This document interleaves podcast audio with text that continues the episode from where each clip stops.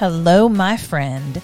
Welcome to the By His Grace podcast. I am your host, Misty Phillip, and I am so glad that you are joining me today. Who wants to hear a good story? I love a good story. And now more than ever, we need stories to tell our children that are good, faithful, true, righteous stories that inspire them to greatness. Well, today I am excited to welcome Chris Wall, who is the co founder of Shining Isle Productions, and he is working on the Wing Feather Saga. This is a series of books that's become an animation series and it provokes the imagination of children while giving them a gospel centered message. And we need good, wholesome family entertainment now more than ever. Chris is a very talented, influential creator of kids and family faith infused content. You may know him from his work on Veggie Tales. He's also worked on The Wonderful Wizard of Oz, St. Nicholas, Noah's Ark, and 13 other productions. Another project he worked on that we talked about was 321 Penguins. I remember my kids loved that when they were young. He's also worked on Max Lucado's You Are Special, but he's here today to talk about his work with the Wing Feather Saga, why we need good stories. And I am just so excited for you to get to know Chris.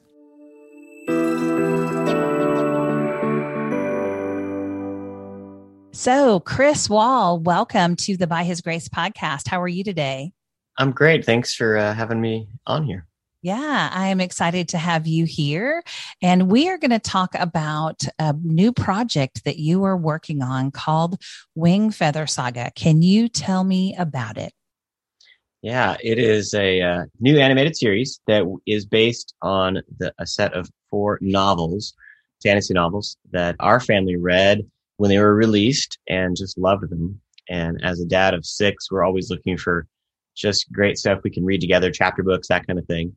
And it really engaged us on so many levels, both imaginatively and then with a lot of deep meaning.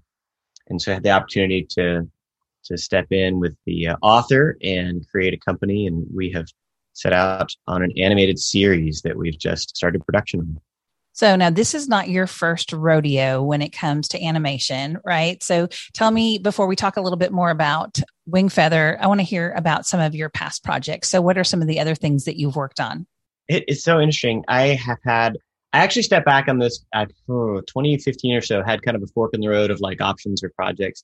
And I realized as I look back that my career has been marked by kids and family in faith influenced material. I don't think that I'd necessarily set out to say, Hey, I want to work in this space exclusively, but it had been marked my career and I had an option to go to, to a more secular thing. And, and I just was like, no, this is what I'm supposed to be doing. So I had, I kind of, I felt like I kind of stumbled into right out of college, got to work on a Max Lucado story. You are special. It's an old, you know, picture book that we turned into an animated direct video little movie. And I got to be the voice of the character. I edited that project and, and, and just all really enjoyed it. And then a few years later, got an opportunity to join Big Idea to help create Veggie Tales and then worked with them for a little over 11 years, made 16 movies with them and just had a wonderful journey. And then after that, went and created the Slugs and Bugs show with Randall Goodgame. I saw that you had on your podcast not too long ago, Jenny Owens. She was a part of our season one. Yeah. Uh, we love her and a lot of it, it's a it's a Sesame Street kind of uh, VeggieTales combo with puppets and with guests each episode. And so Jenny was one of our guests. She's just awesome. She is awesome. Uh, yeah, that was but, one of my um, favorite episodes, actually. Oh, yeah. And she's so funny. I think one of the things Randall knew her more than I did. And he's like, hey, just so you're clear, she's really funny. So be ready, you know?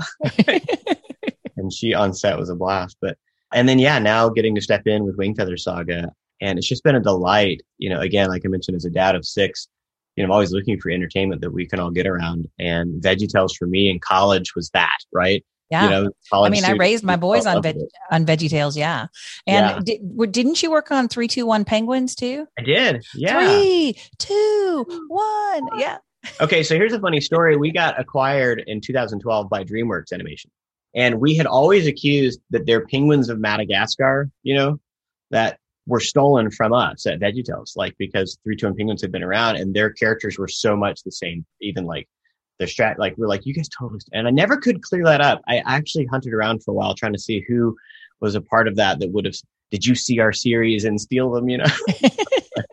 But yeah it was super fun. We uh, actually was approached the, the parent company at that time classic media had a saturday morning block call, on nbc called qubo and they said hey we want to put this veggietales and what else you have oh that Three Two One Penguins let's put that on there and so they took just the catalog ones and put on there and Three Two One Penguins was a huge hit. Like people found it that didn't know about the older version of that series because they had made six episodes.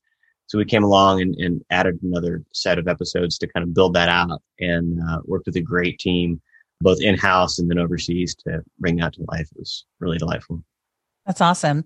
Okay, so tell me more about the Wing Feather Saga and what it's about. And then let's talk about the crowdfunding and what you're yeah. doing with the project. So that's really cool.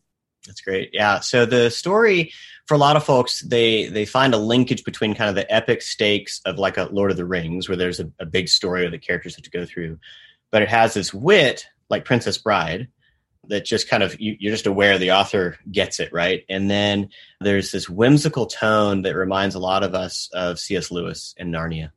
I mean, can uh, you get better than that trifecta? I mean, seriously, know, right? when somebody uh, early on somebody uh, said that, and I was like, "Oh, that's so it." You know, like whenever you're trying to describe something new that you've experienced, you know, you kind of have to look at external things, and and that I think is a really good description. Similar to a lot of those stories, though, when you read the first book, it kind of starts light and whimsical, and you're like, "This is fun," you know, it's clever, it's it's making me smile, we're having a good time and then things begin to happen that land and and they're way more poetic and truthful and meaningful. And I say truthful the capital T, where it's like it's ringing kingdom ideas that you're like, hang on now. Uh, but the series, I think what what most struck us and what I got really excited about is it doesn't present as overt Christian storytelling. It's a deeper Christian story. So when we think about like Lord of the Rings, a lot of folks talk about that as as a Christian fantasy. Well, what makes that? Right? It's, there's a bigger question because there's no like overt Jesus in the world or or you know but but we see these these these parallels of the way that we we believe in good triumphing over evil we believe in self-sacrifice uh, and sacrificial love we believe in these themes those are deeply christian ideas that when rooted in story can affect and what i was struck by that is you know cs lewis had talked about his own struggle with religion you know that he was like kind of shut it out as a youth and he said anytime someone would approach with these new ideas the watchful dragons of his conscious mind would shut out those ideas, right? And say, no, I'm out. But he found that stories, and particularly fairy stories, he called them, had a way to sneak past those watchful dragons and introduce ideas to consider in his heart that he couldn't do with his waking mind, right?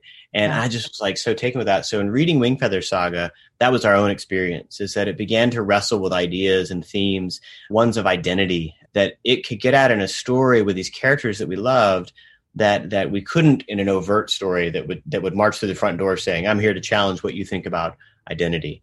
So that is wonderful. It's about this uh, family. The Igby family a mother uh, grandfather and three children two boys and a girl that live in a little town called glipwood on the edge of the dark sea of darkness. And there is a great evil in the land. There is Gnag the nameless who has no name and there are creatures all about the woods that will come out to get you, including the toothy cows, which look just like Chick Fil A cows but with huge fangs. And the, the the the land has been overtaken. It's kind of a post-war occupation by the fangs of Dang. Dang is a terrible place. And the fangs are, are awful people, awful creatures. They're, they're walking, talking lizards that kind of take over the place. And the Igby children are suspicious that they're they're destined for something greater than just this farm in this little town. But their mother and grandfather won't speak of anything of their past. They just know that their father died in the war. And then things are discovered about who they really are and what their purpose is in the world, and things begin to change as the story unfolds. That's awesome. And don't we need some good stories about identity and our identity in Christ and who we are? Because I think that that is one of the biggest struggles that young people today are facing. They're being bombarded with lies and they're unsure of themselves. So that is definitely a message that parents can get around instilling, you know, that positive identity and knowing who we are in Christ is. That's is, right. And I think that, that, you know, we know that our creator set us on a path to, to deep satisfaction and to contentment and joy found in the way that he created us. And yet we're offered right away as children and as adults identities we can put on, like David with Saul's armor, that we're given identities to try on and say, hey, you should be like this. What about this? And I think with the, you know, rapid ingestion of social media, we get offered even more and more identities that we could try on. And some of those can distort us and really make us feel terrible right? And discontent and and lonely. And and we just see that kind of working its way out. And and i love the way this story begins to help people to think about it in a broader way both in a in, in a i think there's two parts of that. Sometimes we're called we know that there's an identity there's a call there's a thing we're wired for but we don't want to do it because we're selfish. And we're like no i kind of want to just do what i do right? And and there's this pulling ahead to say and yet if you'll go this path you're going to find some things that will probably bring you more joy and contentment than the thing you're trying right now. And we sometimes don't have the imagination for what God has for us.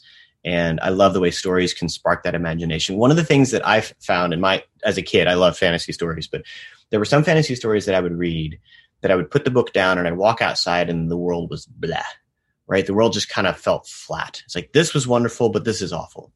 But there are other fantasy stories that you read I think like Lord of the Rings does this, that I put it down, I walk outside and the world is more alive, is more magical, that the fireflies that appear ignite my imagination. The work in a garden to see something come to life means something more, you know, about the coming kingdom and the work we do and and and the world comes more alive. And I think that's what I love about this story, Wingfeather particularly, is because I have that sensation that when I put the books down and finish, the world is more alive to us. And that's a careful working, I think, in the storyteller to root it in things that are a part of God's creation made wonderful, made new with new lenses, you know, that, that I, I kind of sparkle at that maybe I was missing before. And, and I think that the same way that it ignites our imagination about our identity and what path we may have that may not look like what some of the, you know, popular things tell us are are great to chase in the world. They may look a little more homely, but they're wonderful. You know. Yeah. So. That's that's awesome. I love it. Okay, so let's talk about this project and how it's been crowdfunded because I think you have now surpass did y'all surpass the chosen for the largest crowdfunded or you're on your way to yeah not largest no uh, but we did pass them in our speed so it went very okay. very fast which somebody said well of course because the, the chosen they just loosened the pickle jar for us which they very well might have but we got to our first we were raising $5 million for season one in, in public investment and we finished that out last week we got to our first million in 48 hours Wow. Uh, and we beat the chosen by two days to that number. So, you know, it was the most wonderful thing because Andrew and I set off about six years ago to begin working on this and have shopped this project all over Hollywood, every studio you can imagine, multiple times. And we're just met with apathy, frankly. Just, um, yeah, we don't see this story doing any work. Doesn't have some of the high, hot button topics that we like and get excited about, you know, and it doesn't kind of get into the social agenda side. It doesn't have on the Christian side, it's not heavily overt. It doesn't have the kind of social war of God's not dead or some of these things. It's a more subtle story. And and you know, as much as passion as we felt about it, there was just a lot of like, nah, we're not seeing it. I don't think audiences are there for it. And we just felt like, man, but we feel like there's so many families that have read the story and, and you know it, it's wonderful to go on like amazon and read reviews from people who don't know you you know and see how engaged they are. And, and we got to make this uh, back in 2017 a little short film that we put out on youtube and to see people who just kind of stumbled across it and they're like what is this story? You know and I'm like I really think there's something there but we just couldn't figure out a way to endorse that. So then along comes angel studios with the chosen and we started talking with them about what would it look like to bring Wing Feather saga out that same path and have a path directly to an audience that could say with their own dollars to vote and say yes we want this to exist and and we it's just an astonishing it was 20 days in that campaign to get this investment for season one and for those families and readers and, and new people that came in to just really give us a wind in the sails to say, yes, we want content like this to exist and we're going to give the resource for it and a path to the audience to find it. You know, that it doesn't just get lost. I think that's sometimes can happen with really beautiful projects that get made, but then they're lost in a sea of Netflix tiles or Amazon tiles that like, how will I ever find it? You know, I'm excited about that path as well. Well, I'm excited to have something that is well done and doesn't have some of the themes that other things have in them because I will get very disappointed as a family. Like, we'll really like something, it'll be really good.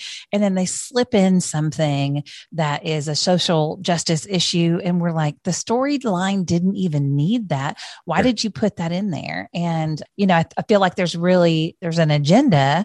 And so I'm glad that y'all are countercultural with that and making something that will intrigue the minds of young people through good storytelling and mm-hmm. tell them about the, the the greater story. Yeah, and I think that Andrew and I both feel really strongly called to rather than curse the darkness and all the, the things that we may find, like disappointing series or television or movies that we might sit down with our families and go, uh, that worldview is off, you know, and, and like I find it a lot for my daughters with three boys, three girls, my teenage daughters, you know, in romantic comedies often have really subversive ideas about uh, romance and relationships that are just false. And it's like, I, am the worst to watch movies with this dad. is pause. All right, we got to talk about this. This is, that's a disaster. like, that's not what you root a relationship in, you know, this kind of thing. And they're like, dad, come on. But those nefarious ideas and everybody brings a worldview. Everybody brings a lens. And and we of course as christ followers bring a lens to our storytelling. But we're here first to tell, stories. And i think that was one of the guiding principles is let's not just worry about pointing out the bad things in the world because there's lots of bad things. But instead let's just build a fire and make light and bring truth into wonderful stories. Now we respect craft deeply. And, and so andrew and i when we set out we set three things that would define the kind of stories we'd get behind. Because Wingfeather Saga is one of them, but we have lots of others. The first is we want to tell stories and be involved with stories that we would have geeked out as kids. And I think that's really critical. We learned in VeggieTales that there's a lot of aspirational viewing that parents and grandparents want for their kids, but the kids more and more have access to the remote. And you can tell them, here, watch this, it's good for you.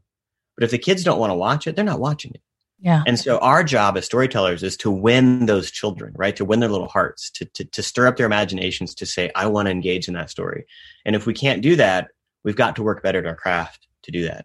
And I think craft wins that. The second for us was the, we wanted to create in our stories something in the audience that is a sense of deep longing, right? That awakens in their little souls a, a, sense of there's something else. There's there's something beyond the veil. There's something happening. And great stories do that. The little thing, the hair on the back of our neck, the, there's just something. And great music does this too, right? And so we wanted that. And then the third, we want to convey truth, but with as much artistic integrity as we can possibly muster.